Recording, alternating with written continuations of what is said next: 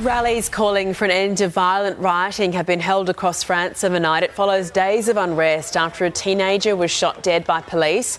One of the demonstrations was actually led by the mayor of a town near Paris, whose home was targeted during one of the riots. While violence is subsiding, President Emmanuel Macron has asked police to keep a massive presence on the streets.